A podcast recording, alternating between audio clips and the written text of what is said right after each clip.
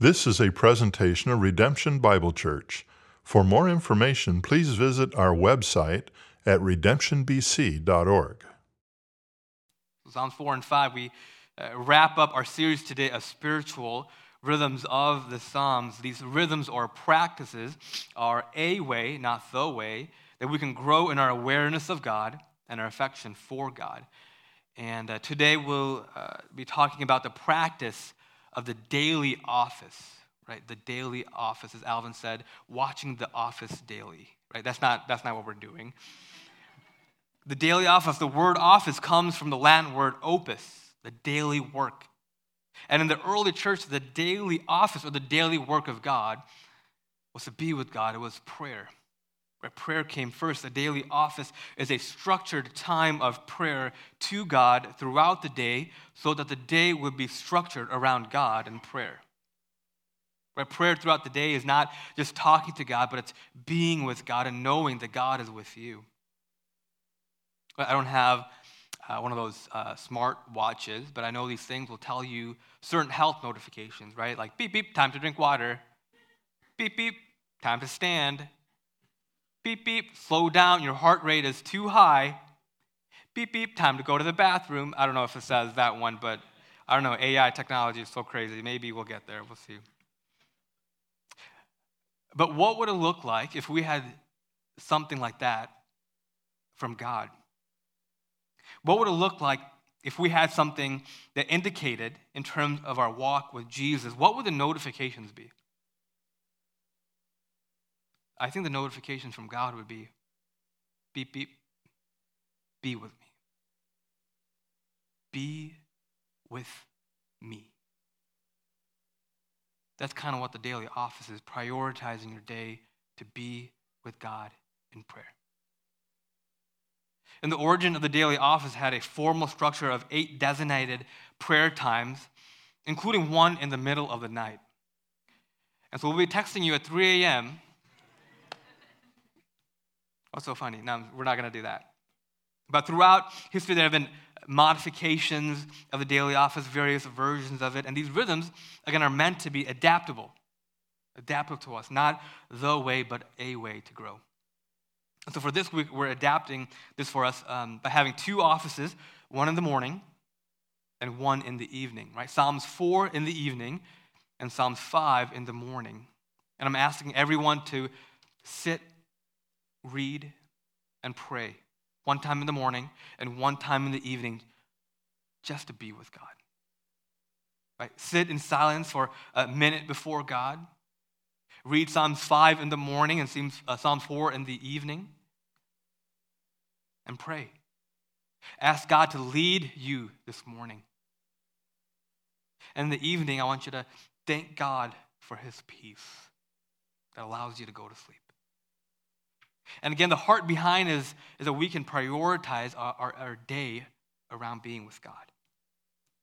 So let's look at the evening prayer in Psalm 4. Let's look at the evening prayer in Psalm 4, verses uh, 1 to 2 says this Answer me when I call, O God of my righteousness.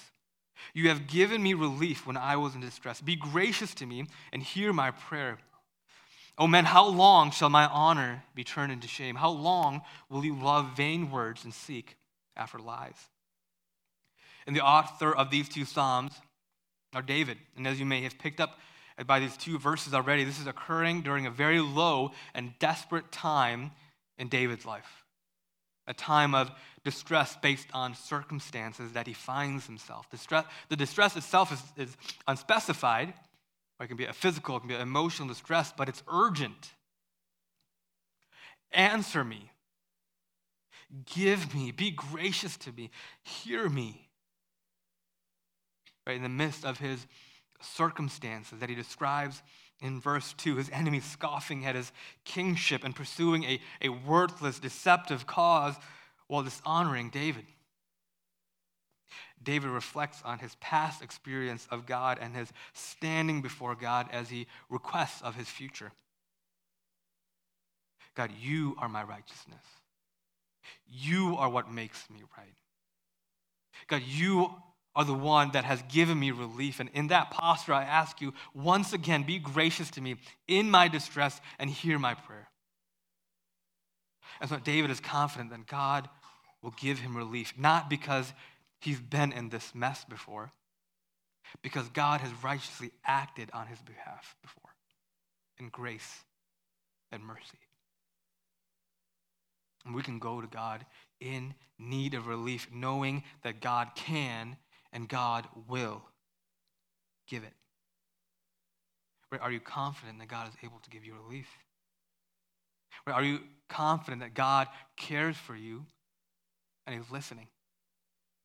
Because know this God gives His attention. God gives us His attention. Read, let's, let's look at verses 3 to 5. But know that the Lord has set apart the godly for Himself. The Lord hears when I call to Him. Be angry and do not sin. Ponder in your own hearts on your own beds and be silent. Offer right sacrifices and put your trust in the Lord. And David now is addressing his enemies. David is saying to those who were against him, Hey, know this that the Lord is for me. He has set me apart for himself. The Lord hears when I call. David's not just playing defense in this battle, he's playing offense in prayer. Right? Prayer isn't a passive sideline discipline, but it's an active frontline discipline. Prayer is what empowers us by God, allows us to know God, allows us to be with God. It is the daily work of God. I know this church, the, the, the Lord has set you apart. The one that is righteous has allowed you to be right with God through Christ. And because of, of his faithfulness to you in his covenant, you are already considered faithful to him in Christ, godly to him.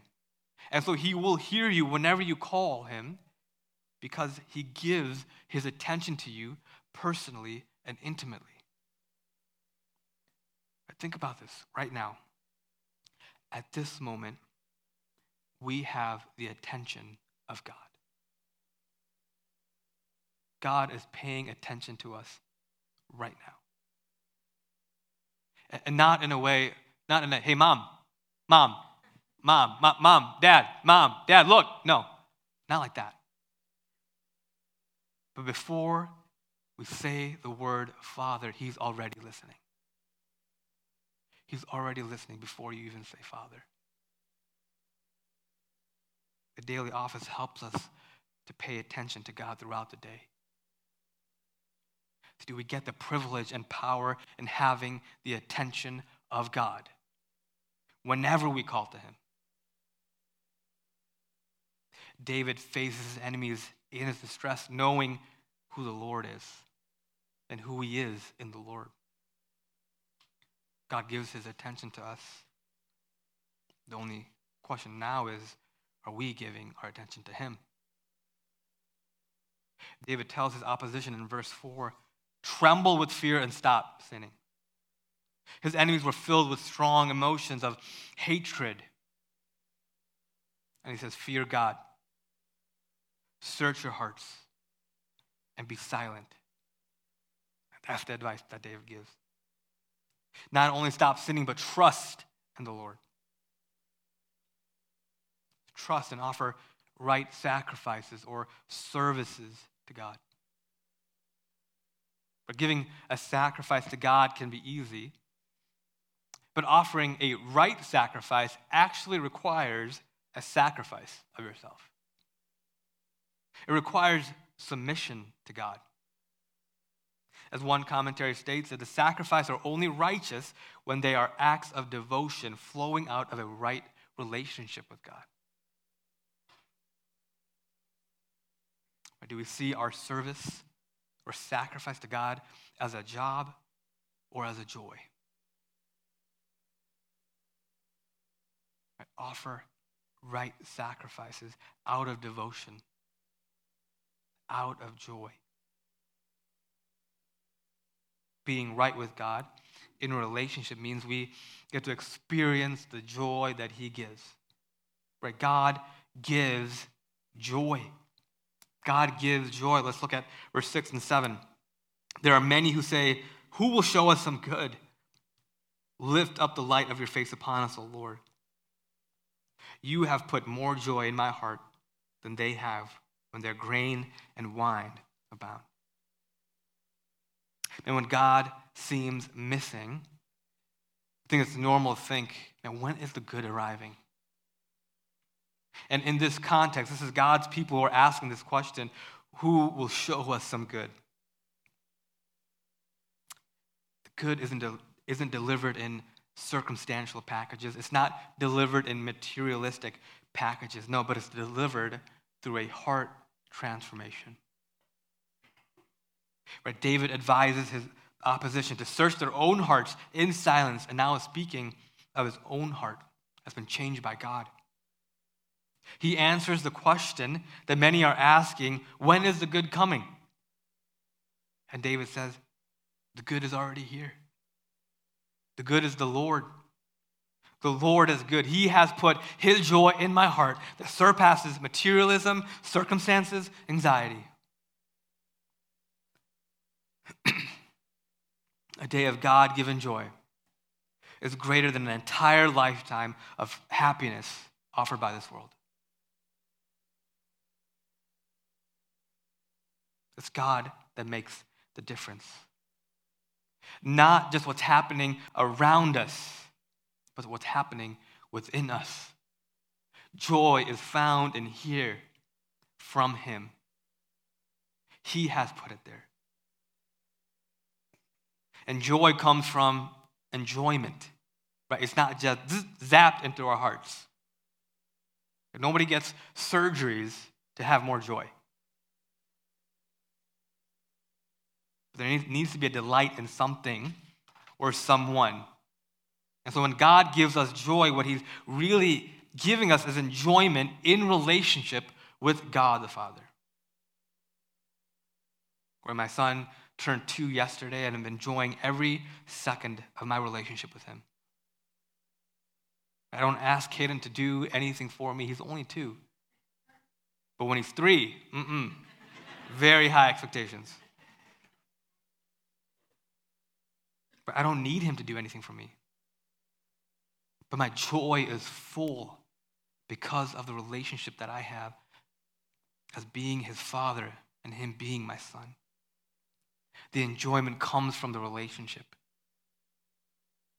Joy is given by the Father through Jesus and to live in us in the Spirit right now. Because of his joy, and we get to experience his peace that God alone gives. Where God gives us peace. God gives us peace. Verse 8 In peace I will both lie down and sleep, for you alone, O Lord, make me dwell in safety. David was facing a physical danger along with emotional toil but finds his confidence of safety in the Lord alone. It is the peace of God that leads to this peaceful sleep. Though we might not be in physical danger when we lie down to sleep, man, our, our minds and our hearts are so heavy and pressed with anxiety and tiredness of the day, isn't it? Man, this prayer reminds us that we don't need to lie down with that heaviness. We can release that to Him. We are safe in the presence of peace. We are in, which means we're, the, we're safe in the presence of the Lord. Safety is found in His peace through joy that He has given us. God gives us peace.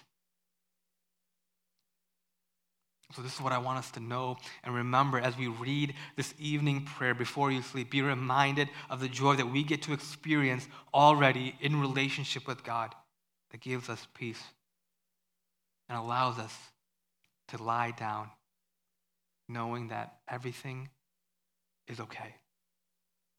There's some comforting words that I hear from Jesus all the time. It's okay. It's okay, Robin. It's okay. That's our hope. As we lie down and call it a day, not in defeat, but in peace and joy, knowing that it'll be okay. sermon one finished. Let's look at sermon two. Let's look at the morning prayer in Psalms 5. Right? Make sure you don't read this all the way around because then you'll be sleeping in the morning and it's very confusing. Because we can be in a peaceful state in our hearts, knowing God is near when we sleep, and then forget all of that instantly when we wake up and our anxiety is skyrocketing and our focus of God is buried in our day's agenda, right? And so I want us to read this in the morning as a way to be with God in the moment, knowing that God is still listening and that He's leading and He's protecting us throughout the day. Right? Again, we see God hears. We see again God hears. Let's look at verses 1 through 3 in chapter 5. Give ear to my words, O Lord. Consider my groaning. Give attention to the sound of my cry, my King and my God, for to you do I pray. O Lord, in the morning you hear my voice. In the morning I prepare a sacrifice for you and watch. David says, Consider my groaning. He's opening himself to God. That the Lord hears our outer thought, thoughts in the form of words and our innermost thoughts that have no sound, but He also knows and hears the in between. The in between of actual words and silence, the sighs of defeat, the groaning of, of frustration, the cries of hurt and pain. He's still listening to that. He still gets that. No explanation needed. Because in the morning, he hears our voices. Even when our voice doesn't have words, God hears. And David calls out to God, not just as his king, but his God, my king, my God. An echo of a prayer that is to come by God's own Son, Abba, Father. And we get to address God the same way Jesus addresses God as Father. Said this is why God hears us because through faith in Christ we are children of God. And so in the morning this week, know that God hears you, He sees you because He has redeemed you as His. That's why we can say, Our Father. That's why we can say, My God, my King. And out of that posture, in humble confidence. Plead your case to God and watch Him work. That's what verse 3 is telling us. Watch expectantly, knowing confidently that He has heard you. But also know that Him hearing you doesn't mean that He's going to do what you want. God, I'm asking for this, but you're not doing this, or you're not doing this. Are you hearing? Are you listening to me? Yeah. He hears you. You have his attention. But also know this God leads. Okay? God leads. Verse 4 says this For you are not a God who delights in wickedness, evil may not dwell with you. But God doesn't delight in wickedness, which means he delights in goodness. He delights in what is right, thus, he is righteous. And David, in these next few verses, is saying, for those who are against him and God cannot succeed because of God's commitment to being right. God is right because God is just, and God is committed to justice because God is righteous. Evil doesn't dwell with God. The boastful cannot stand with God. Those who are violent and treacherous people who deceive and reject God will be judged by God because God is just. That's what David is expressing in these verses. God declares them as guilty and they deserve they deserve the wrath of God. And that seems a little bit harsh. But the reality is, the injustice is harsh, not God acting in his justice. That's right. David recognizes that the word that the world is unjust. And the world is unjust because people are unjust. We do not naturally pursue true justice defined by God. Because if we naturally pursue true justice, then all of us will be pursuing what is right, meaning we'll be pursuing God because He is committed to being right. But we don't do that naturally.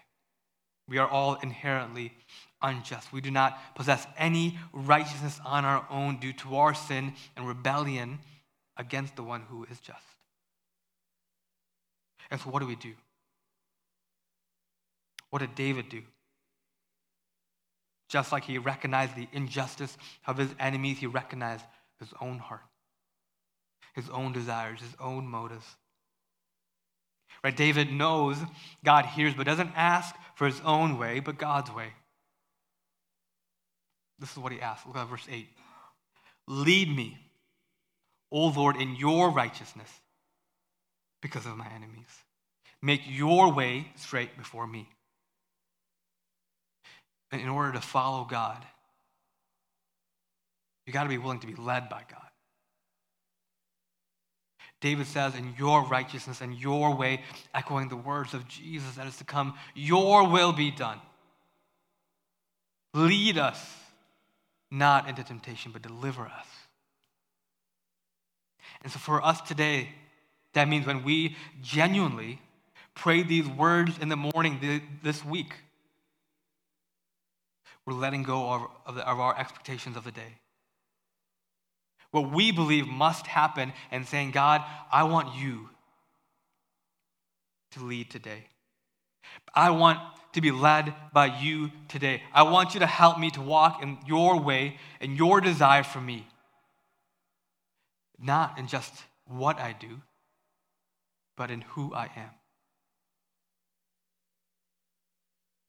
And one of the best ways you can start the morning this week is asking in desperation of God to lead your life that morning. Not only do we ask God to lead, pray and know that God is also protecting us. But God is the one that leads us, and God is the one that protects us. But David is asking God to cast out all those who have made their decision to rebel against God. They do not do good and they cannot do good. There is no truth in them, and they will be found guilty by God apart from Him. But God protects. But God, by His steadfast love, allows us to take refuge in Him. And He doesn't just provide a safe location for you, right? That's going back to circumstantial change. But it's through a heart change, right? He is the safe place. That's what the practice of the daily office is about, not just praying to Him, but be, being with Him in prayer, taking refuge in Him, and rejoicing in Him. The Lord protects us with His favor like a shield. He's with you and for you.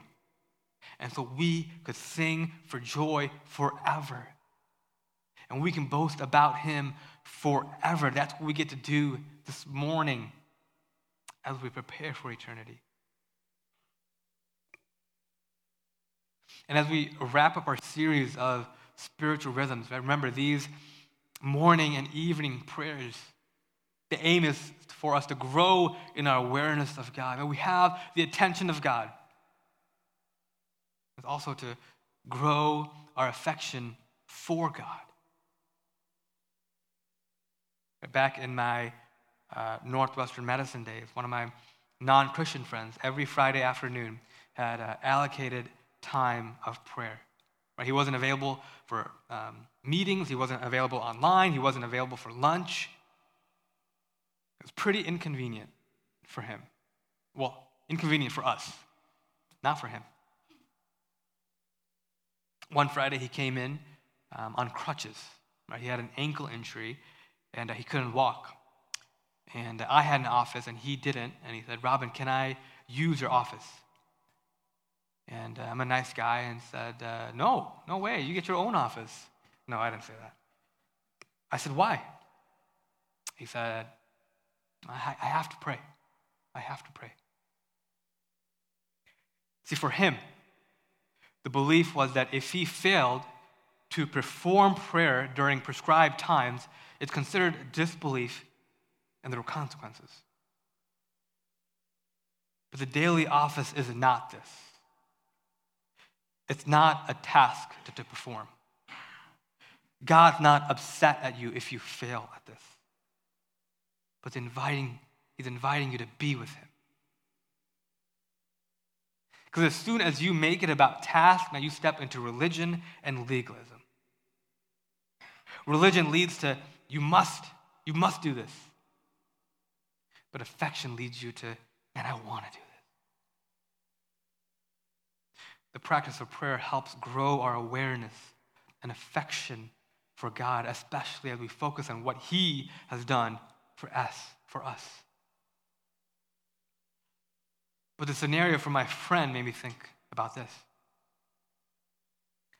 What would it look like if our affection for God meant everything else in our lives was inconvenienced? What would it look like if our affection for God meant everything else in our lives was inconvenienced? What if our affection for God meant our phones and Netflix were inconvenienced versus it being an inconvenience to our devotion to God? What would it look like in our workplace? What would it look like in our home? What would it look like in our church? And I ask this question for us not to feel shame and guilt. Believe me, I did when I asked myself this question that I made up. But it's to be aware. It's to be aware of our affection. So, how do we grow in our affection? We grow in our affection for God by looking at God's affection for us. We grow by looking at Him. We grow by looking at His joy, His peace, His protection, His attention to us. And it's about Him, not us and we see God's affection, his love for us through his son, Jesus. There's no greater love than this the God of the universe sent his son Jesus, fully man, fully God, who lived a perfect life, meaning he's the only truly person that was just. He pursued and obeyed God perfectly. So there was no sin in him. And God sent his son not to just model life, but to give us life. And so Jesus willingly walked to his own death to a cross where the worst moment of the history of the world occurred when he prayed this prayer. When he said, My God, my God, why have you forsaken me? For the first time ever in that moment, the Father abandoned his Son by turning his face away and allowing Jesus to suffer his wrath. The Father gave up his Son for us to take on all the sins of his people.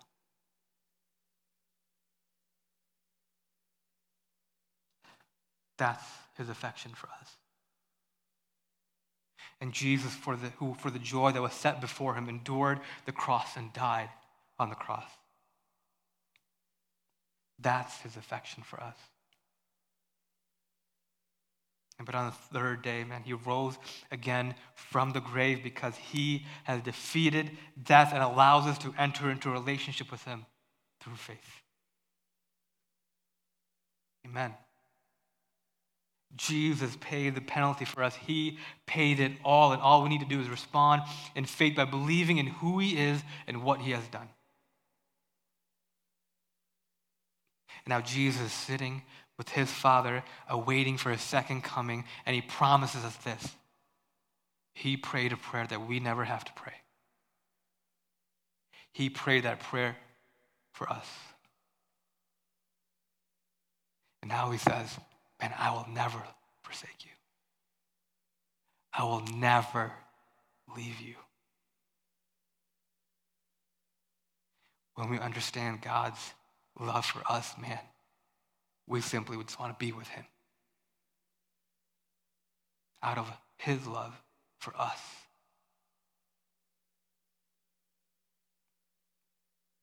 And God loves us. What a simple and powerful message from God. So I want us to sit in that truth and practice our time just being with Him in prayer.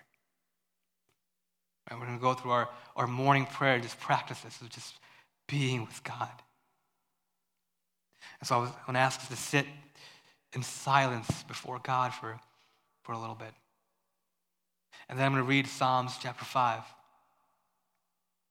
And then I'm going to pray. I'm going to ask God that He would lead us this morning. That He would lead us this morning and to help enter into this time. Let's position our bodies, let's sit upright, feet on the floor, relax our body.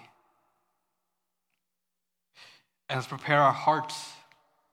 Right? Take a deep breath in, filling in your lungs, and let it out and pray this prayer in your hearts Here I am, Lord. I'm here to be with you. Here I am, Lord. I'm here to be with you. And so now let's just sit with God in silence for about 30 seconds, and then I'll start reading Psalms 5 and we'll enter into a time of prayer. Just sit with God.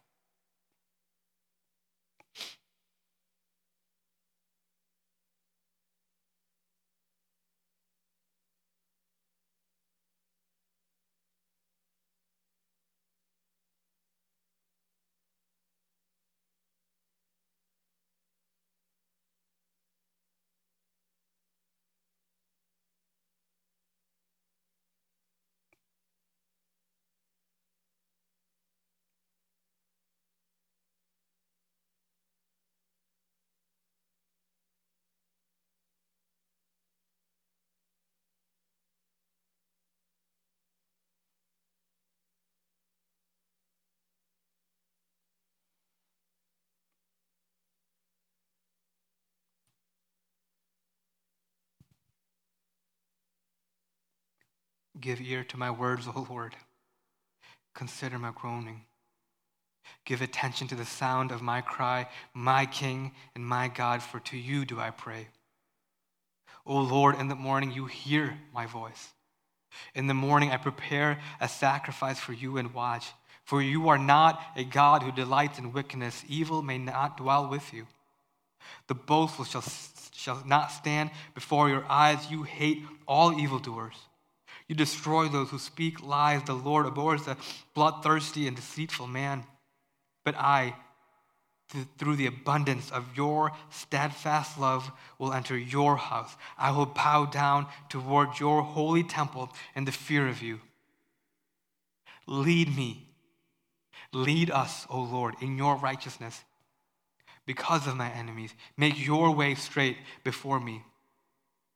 For there is no truth in their mouth. Their inmost self is destruction. Their throat is an open grave. They flatter with their tongue. Make them bear their guilt, O God. Let them fall by their own counsels because of the abundance of their transgressions. Cast them out, for they have rebelled against you. But all who take refuge in you rejoice. Let them ever sing for joy and spread your protection over them for those who love your name may exalt in you. For you bless the righteous, O Lord. You cover him with favor as with a shield. Let's pray, church. Let's pray that God would lead us this morning, that God would lead us in His way, letting go of our righteousness, letting go of, of our expectations, accepting of who He is. Let's take some time to just pray to God. Ask Him to lead your life. And if you have to if there's any sins to confess, and do it right now so that you can get that out of the way, repent, and go back to Him so that He can lead. Thanks for listening. For more audio content and information about redemption, please visit our website at redemptionbc.org.